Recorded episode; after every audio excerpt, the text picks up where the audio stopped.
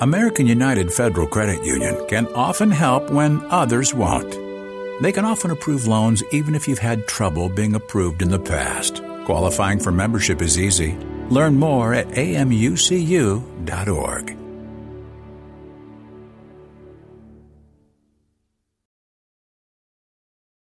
Get to Old Navy for Star Spangled Style. Right now, everything's on sale, up to 60% off. That's right, get everything from tees, shorts, dresses, and swim, all at 60% off. Now till July 7th at Old Navy and OldNavy.com. Valid through 7 7, select styles only.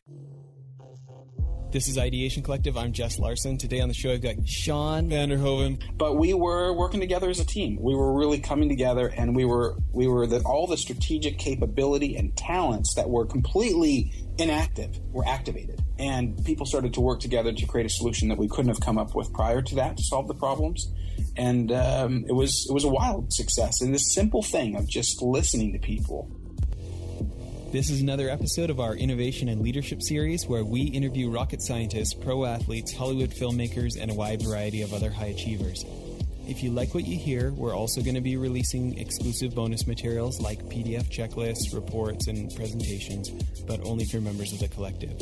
If you're interested in those, as of this recording, you can still join for free on the Ideation Collective website, which is icollective.co slash free. Again, icollective.co slash free. Also, before getting rolling, we want to invite you to consider helping the charity our founders started called Child Rescue. We work to combat child sex trafficking in the United States and abroad.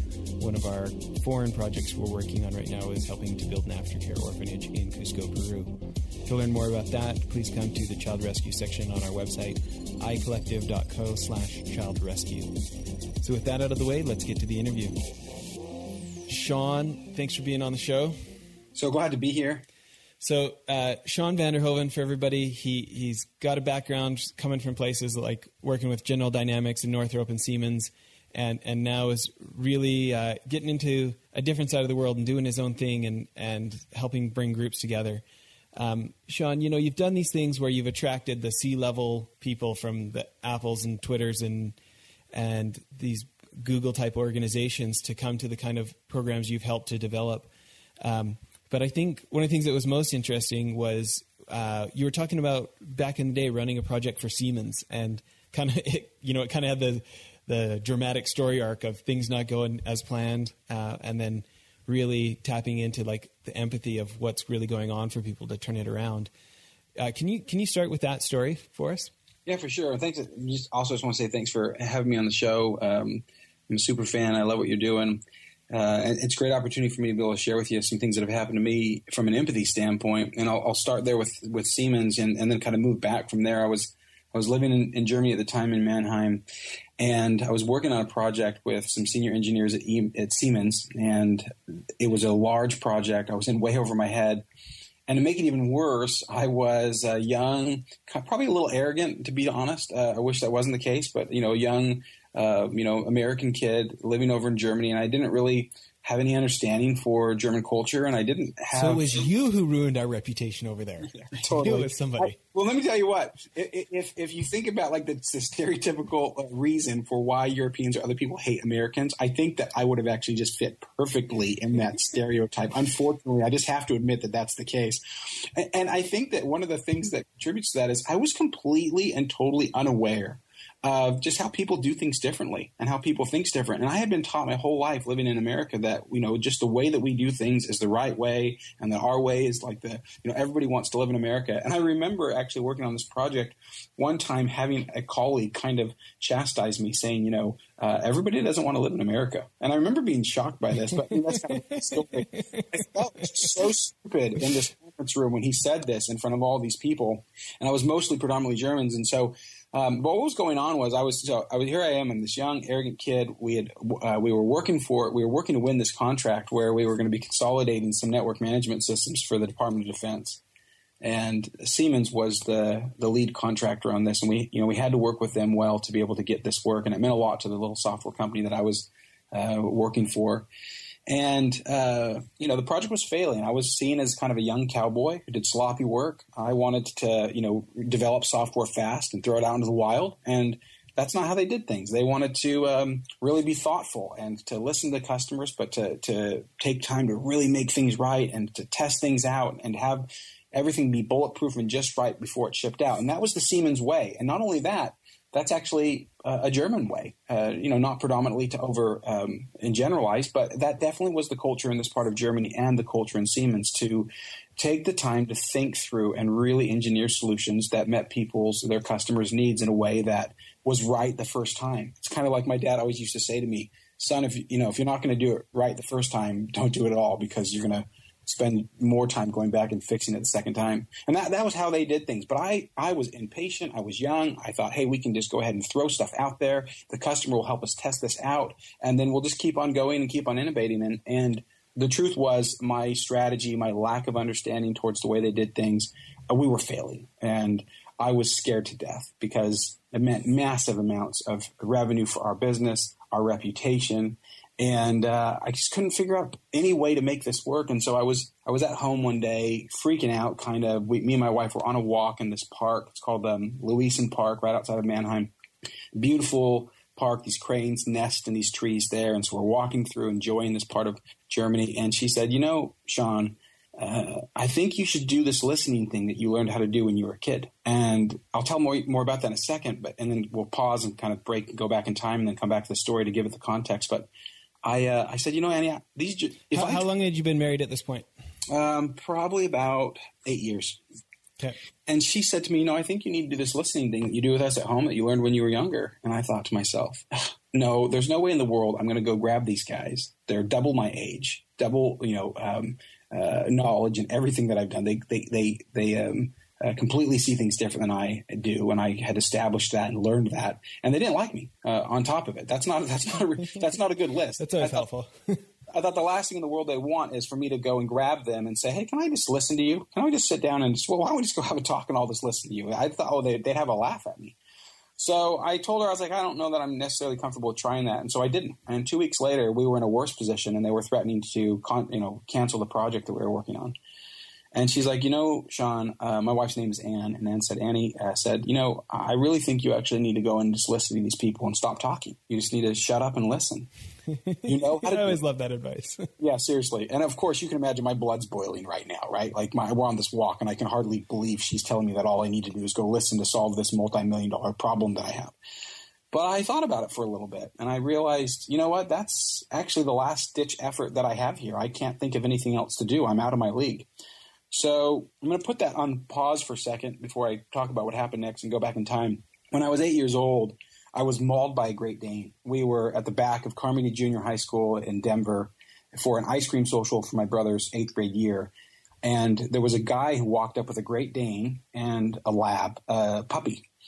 And my brother's friends were all in eighth grade, and I was in second grade. And I thought to myself, um, uh, well, they first they said, "Hey, can we pet your dogs?" This guy's name was Mr. McKeegan, and he said, "Yeah, sure, pet the dogs." Well, I looked up at the horse that was in front of me, and I thought, I don't think I'm going to pet that dog. I think I'm going to pet the lab. Well, as I went to go pet the lab, the Great Dane actually had some. Uh, it wasn't wasn't all right. The, the, it wasn't quite a whole dog mentally. And as I went to pet the dog, it frightened the Great Dane, and he went for my neck. And I I, I kind of um, threw my arm over my head as you would if something was going to hit you. And so he ended up instead of getting my neck, he got my arm and my shoulder. And and what happened next, nobody would could ever guess. The fellow that was walking the dogs, Mr. McKeegan, he dropped the leashes and ran the other way all of the kids that we were with, all of these eighth graders and seventh graders, just started to scream and, and kind of, you know, they started to go in every which different direction. It was just mayhem. And the dog just continued to lay into me. And he was, he was, he was literally eating my arm and my shoulder. And the guy's just running away. I go into complete shock, fall on the ground. The dog's, you know, just, you know, chewing my arm up. And out of nowhere, um, this uh, fella that he, kind of this mystery man that we never were able to think rushes in and as the dog was getting ready to bite my throat he kicks this great dane off of me and puts wow. me up pulls me over his shoulder and brings me through the school um, right through kind of the cafeteria. You can imagine it was very messy. It was a terrible sight. They take me into the um, into the the um, the school you know medical room or whatever that would be in the office I'm bleeding everywhere. I'm, I'm losing enough blood to die. They call the ambulances. They get me to the hospital. And what ensued there was terrible for a young boy. They separated me from my mother. They started sticking me full of, you know, shots and needles. It was just awful. The anxiety that, that followed after these surgeries as they repaired my arm and my back were terrible. And what ended up happening for me was I ended up missing the rest of that school year almost um, entirely, like a lot of it. I, um, I'd already been held back once for dyslexia. I struggled with learning. And so I was in a bad state. And not only that, I had such terrible anxiety that I couldn't even hardly go to school or be alone um, with my, you know, away from my family with my friends. I would have these anxiety attacks everywhere I went. I couldn't sleep because I had all these nightmares. And my parents realized this boy is going to need some help. He's messed up. So they started taking me to a child psychiatrist named Martha. And she, um, you know, every Thursday for about five years after this, I would go see Martha at 4:30 on Thursdays you know, and as a young boy, uh, you know something's wrong with you when an older when you meet with an older woman once a week, and she st- she she puts in front of you pictures of black and white figures and asks you what you see. You're like, isn't this on a movie somewhere? Yeah, right. You you kind of you kind of know that something's wrong with you if that's happening. But, but on a positive note, let me tell you what happened. She used a listening framework that was empathic in nature, where every week I would go and, and she would talk to me about my nightmares and she would talk to me about the anxiety attacks I was having and she would listen to me. And, you know, I would talk to her for an hour, but it was mostly me talking. And over this course of these uh, years of me seeing Martha, and I wouldn't dare tell anybody where I was going on Thursday. I lied to all my friends. There was no way I was going to tell them that I had a shrink. Um, but I stopped seeing her when I had my last anxiety attack in um, seventh grade, and I, you know, almost a little bit emotional. So I kind of, I kind of fully pull it together. Finally, I was able to do sports again. You know, I, whenever uh, my body was pressed really hard, I'd break down and cry. And so in the hockey locker room, I played hockey. I'd get made fun of a lot because whenever we skated and had to skate hard, all the kids would make fun. I'd break down crying and the kids would make fun of me in the locker room. And so I ended up, you know, quitting several teams and it was a terrible time for me as a kid. So finally, I get past this and I'm able to like re-engage in sports and I stop having anxiety attacks and all my friends. And later, so now if I fast forward, I, am I'm in Canada, Toronto on a, on a service mission and I'm doing nonprofit work. And I start working with uh, people that have, you know, pretty serious addiction problems. And I realized that in order for me to understand them, I needed to learn what Martha had done with me. And so I, I, started to look it up, and I and I and I was stimulated by some of the material that we were we were using in our nonprofit program, which was called "How to Use Empathy." And that made me think when I started to read about empathy that this is what Martha must have done, plus more things from a psychological perspective. So I started to read about empathy and how you could show empathy to other people, and I started to employ that in the nonprofit work that I was doing.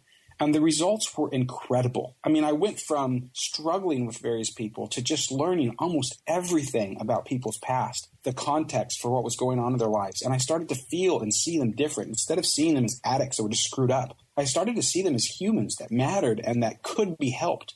And their humanity just helped me. Just, I mean, as I started to empathize with them, I started to believe that they could make different choices. And the success was wild for me. Okay, is it just straight magic the difference with somebody who's supposed to be helping once they start believing the other person can get it done? Like that it's such a different effect, right? When you actually believe in the capacity for the other person to change. Yeah, I love how you said that. It is like magic. It's like it's like you go from seeing people as just lazy or broken or unwilling, and you kind of are passing all these judgments in your mind to all of a sudden seeing somebody as a person with tremendous capability and potential. And your commitment to work with them changes. You, you, fundamentally go from feeling like that they're a bother to feeling like that they are worth the world and that if you invest energy into them, they're no longer a liability. They're, you know, everything that you do, they're an asset in life to, to humanity. And yeah, it is. I love how you say that. It's it's magic when you start to to really believe in somebody's capability to change. Um, so for you, you start listening, and then you start to get that belief. And as I started to get that belief, um, now I fast forward back to um, I started having success working with people who had these serious problems, and I stopped doing that nonprofit work, and now I find myself years later in, in Germany with my wife telling me that I need to listen to these these Germans to to um, uh, to save this contract. And and and I, and at first I was like, man, I just don't know how I can apply this. So what I did was, I thought I'm just going to not tell anybody what I'm doing. I'm just going to go grab people and sit down and I'm going to start empathizing and listening with them through re- reflective listening and through um, open ended questions. Uh, one at a time. So I went and sat this um, the program manager down and just said, "Hey, listen, I just want to German guy, American guy, German guy, uh huh." And went sat him down and said, "Hey, listen, I, I asked the ultimate open ended question. I would just really love for you to tell me how you think I can fix the problems that I've brought to the table." Um, and of course, he had an earful. You know, he had a lot to say. And as I listened to him and really empathized with him and, and, and did reflective listening and opened into questions, we went from talking about how I was screwing everything up and how I didn't understand uh, Siemens culture and customers to all of the problems that he had had within his organization with other people that had really hurt him and wronged him and the reason why he wasn't really willing to work with some of the other groups that we were working with. Mm. And that, that's a that's a, a massive change uh, in, in, the dialogue and the conversation, and it helped me understand differently why we were failing in some of the things that we were failing, and maybe it wasn't all about me. So I decided, okay, hey, that went pretty good. Nothing was fixed, no problems were solved, but I had a different understanding for him. I had some reverence for the reasons why he was doing what he was doing. And so I started to do the same thing with everybody. I went to the sales manager, did the same thing the same exact scenario occurred. We went from talking about why I'd screwed things up so bad to uh, why he had been hurt by people in his career and why he didn't believe that this particular customer was going to listen because they had screwed him out of some money prior to you know um, this deal. And, you know, once again, I went from, you know, focusing completely and entirely on myself and judging him for not w- willing to work with me to really understanding his world and, and really recognizing that he was in a hard position. And I felt some reverence for that. So if I were to fast forward, I can, you know, continue to uh, repeat this process and then even draw people together so we could, you know, try to create a common understanding. And the results were fantastic. Six months later, the project was uh, won the contract. It was it was really going well. It was a complete success. Uh, and um, I mean, there was definitely lots of trouble, lots of problems. There's never a big contract without problems. But we were working together as a team. We were really coming together, and we were we were the, all the strategic capability and talents that were completely inactive were activated, and people started to work together to create a solution that we couldn't have come up with prior to that to solve the problems and um, it was it was a wild success. And this simple thing of just listening to people, it helped us remove all of the barriers. And I, mean, I like to think about it this way: all of the brick walls that have been built up to justify people's worldview and the reason why they thought that they were right and other people were wrong. As we listen to each other, those brick walls, the same bricks that were used to build those walls to create those political silos, they were refashioned into bridges. And when that happened, the work really started. Mm it is fascinating that like all these stories we tell ourselves about other people um, that we're just convinced of they're this kind of person and all these hurdles of why stuff can't work. It, it's wild how much that can change once someone feels different about someone else and how like that sincere or what you're calling empathetic listening, like what a high probability that has in that shift. Yeah, I mean, I think that we go from feeling paralyzed, having all of the reasons why something can't work, to um, you know, and just judging people. You know, we've decided, like you said, you know, we, we we've we've made up our mind. We've we we tell the stories in our minds and on why things won't work and why we can't work with people. To instead having dialogues that open us up to new ways of thinking. And then what happens in there is you get to a point to where you can actually invite somebody to say, "Can't you know now that we're understanding each other?" Are you willing to try to create something that's better than what you or I could have come up with on our own? And in a group, you can you can say literally, let's go for the disruptive solution. You know, I, I like to say it this way when I'm uh, sharing these ideas with executives that context is king. We've all heard that, right? That context is king. And and that is definitely true when it comes to empathy. When we empathize with people, we start to understand the context of people's lives. And that gives us a new definition for the content before us, which is what they're doing right now. Without that context, we cannot understand that content. And it, it, it, creates a handicap. It creates an inability for us to really be able to work with each other in order to unlock each other's unique capability and, and, and to create something wonderful. Yeah, no kidding. So, so uh, finishing off this story a bit, you know, we go from this breakdown to starting to listen to people and and tell us tell us about the product that actually got created once people started you know once the once some of those stories people have been telling about each other started to change Well, what we, we started to be able to do was take advantage of everybody's capability. And so we created a, a cloud based solution, which was ahead of its time, first uh, geographically redundant cloud based solution in Europe to bring all of the U.S. Army's um, telephony management systems into uh, a, you know, a, a, um, a geographically redundant uh, cloud. And geographically redundant means is if, if you blow one side up, the other side, uh, you know, still operates and everybody's okay. And so it was the first time that we had been able to, you know, somebody had created a system like this. Um, in the armed forces and in Europe. And so, you know, I attribute that to the, the genius of the team. And the genius was always there, but if I contrast that to the early days when we were struggling and fighting and playing political wars and building walls to building bridges and uh, really being able to take advantage of everybody's talent, we were able to tap into the capabilities and the knowledge and the talents of what everyone actually had to offer. All the money that we dumped into strategy became relevant. And so, I mean, in the end, we created a world class solution. It was ahead of its time, and you know that that never could have been unlocked without our ability to first understand each other and to break down those walls. Well, and for you know, I, I feel like you know on the show we're always talking about innovation, and I feel like what you guys did was so interesting. Of um, you know, so there's the there's the DSN that the military uses. You know, essentially their internal telecom company, but there's all these people who are deployed where it doesn't work for calling home and actually talking to their family. The one phone call they want to make most, right? And so for you guys, and can you talk about that for a bit about like how you took what you had and and did these new iterations to finally get something that actually solved the need that was out there? Yeah, well, uh, this so this project that you mentioned, and I love that you brought this up, is so a few years before this, we oh, sorry. yeah, so that, that that's um that, that's relevant. It's I'm confusing them. it's the exact same thing. What happened was we were out, you know, um, working on on some bases and started to hear that people that were deployed weren't able to, um, they weren't able to really connect with their family because their family weren't on the DSN network. They were, um, they were on their, you know, the standard commercial network, and so these people who were deployed couldn't make these calls. The one call a week that they get to for 30 minutes that's what they're guaranteed. It's called a morale call to be able to dial back to their family. They weren't able to do it because the switchboards the operators were overwhelmed with making these connections where they would bridge the call between the dsn network and the family's home line or their cell phone.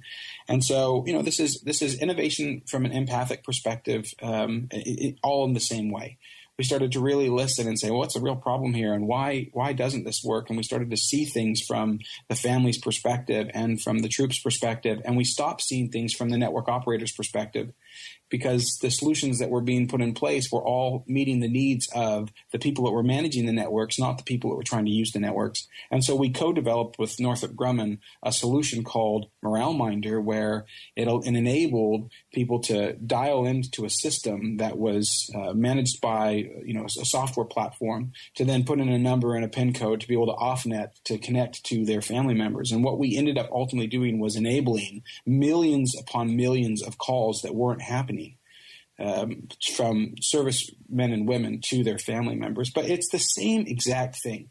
In the beginning days, we were seeing things entirely from the network operator's perspective. But as we started to empathize with the end users, with the family, and with the people that were deployed. And, and by the way, what did that look like? Was that one-on-one calls? Was that was that surveys? What did that what form did that take? everything you just said one-on-one calls surveys it actually started the whole idea started by just overhearing um, a pretty sad conversation in, uh, in, in the mess hall where there was somebody who was crying that they hadn't been able to talk to their uh, husband for weeks and they were in a difficult circumstance. And they were um, uh, going through hard times from a relationship perspective and obviously being deployed doesn't help that. And, and, and it was the emotion of that call i mean of that of that overhearing that conversation that started further research and then from there, it went to one-on-one conversations and surveys and um, and exploring things from both um, you know end users' perspectives. I mean, this solution didn't even exist. I mean, this was a completely disruptive solution. I mean, there, there was there, no one was thinking this way. Uh, but as we listened to people's struggles and then started to listen to the, oper- the network owners on why they hadn't provided such services, we, we were able to innovate a brand new solution and uh, really disrupt the way that morale calls were being handled. So I feel like you know people get told all the time, listen to your customers, have empathy. You know, you know I love Brene Brown. and certainly the the idea of you know being vulnerable. People they they talk about this, but they don't necessarily always give us the context of like the examples of the story of when they did it and what happened. And so for me, I like hearing this like, you know, it wasn't some official thing that was like a decree from on high, thou shalt make these phone calls easier for staff members. It's somebody listened to a real problem in the wild and, and obviously brought it back to your group. Yeah, you know what? When, when you say that, I think of this. If I fast forward beyond that, and here I am in Silicon Valley working with executives here, I was um, I was part of creating an offsite where we could you know create space for executives to meet with us um, at a really nice resort out in Napa to give them a, a full day to be able to do life design and you know, one of the interesting things about that was, is, you know, we're, obviously hyper connected and we're struggling to have space to think. And so we knew that that was, you know, a critical thing to be able to provide for executives. And that was part of the reason why they were coming. But they would come out, meet with us, and they would, you know, had this incredible design day, and both for their companies and their families, and they would work with a design partner, and then they would want to go back and implement those ideas. And this was the interesting thing that happened as I was do co- doing coaching with these executives, and some of these executives are, are, operating some of the you know the best companies in the world. They're very talented people. They've been educated at the very best schools. As I was listening to them, they would say, "Yeah, you know, it was it was great. The offsite was amazing. They were super happy, very complimentary, but." They would say, I would ask them about the results, and they would say, well, actually, it's kind of been a disaster. You know, I came back, people felt like I was just trying to shove ideas down their throat, uh, and, you know, it just didn't really work with my wife. and, and, and think about how often that, that happens. You know, I think that a lot of people are, are in fear and trepidation when their boss goes away to a conference. what are they going to come back with? Well, I mean, flavor of the week. Yeah, what flavor exactly. of the month, whatever. People are already feeling overwhelmed. It's like you know we don't want him to come back with or her to come back with all these ideas and, and then tell us that we've got to do even more. I mean, I've heard that so many times over and over again. It's like the fear that uh, of somebody returning from an idea from a offsite or an idea uh, an ideation session somewhere else. And I started to say, well, let's try this listening platform. Let's start empathizing with others. So let's go back and, you know, present to them what you learn and what you're thinking about, but use that as an opportunity to figure out where they are. Ask them what their opinion is. Ask them what they think. And, and as you empathize with them, my guess was, as I you know share this with them, that what will happen is is they will move away from the ideas that you're presenting and into their own world. And and they'll hit it hard and start to show you all of the reasons why they're overloaded and that they're frustrated or certain things aren't cooperating with them uh, or certain people aren't cooperating with them and all of the problems that they're having. And with, without that shift, if you don't really understand them, without their context, there's no way in the world you're going to be able to take whatever good ideas that you have and implement those in a strategic way. They will just be alien and, and, and seen as hostile efforts because until we deal with what's really going inside of our team members, until we really can explore and understand what people are thinking and what they want. You can't create mutual transformational strategies because they have to be taken into consideration if you're going to ask them to join up with whatever new thing, new flavor of the week that you want to accomplish. And here's the second thing that happens. If we empathize with people and we really understand what's going on inside of them, and then we ask them to do the same with us, now we're in a position to be able to take all of that context and create something better, something that's more informed, something that really meets the needs of all the stakeholders, something that reaches the reasons why they're trying to operate and why they're there. Uh, and this gives us the ability to face the real obstacles. But oftentimes, without empathy, we will never actually get to people's real whys, real uh, what what do they really want, and to see obstacles from their perspective. And so we'll create these half baked solutions, try to ram them down other people's throats, and well, we all know what happens. They yeah. never get implemented, or they create such political uh, silos that they cause us more trouble than they were worth in the first place. Sure. We're going to cut off part one of the interview there in the interest of time. We've had feedback that people would rather have 20 to 30 minute episodes, so we're going to break the interviews in half. Please check back tomorrow for part two of the interview. And as always, come to icollective.co for show notes. And to learn more about child rescue, go to the menu and, and look at our child rescue page and see if that's something that you'd like to get involved with. Thanks for listening.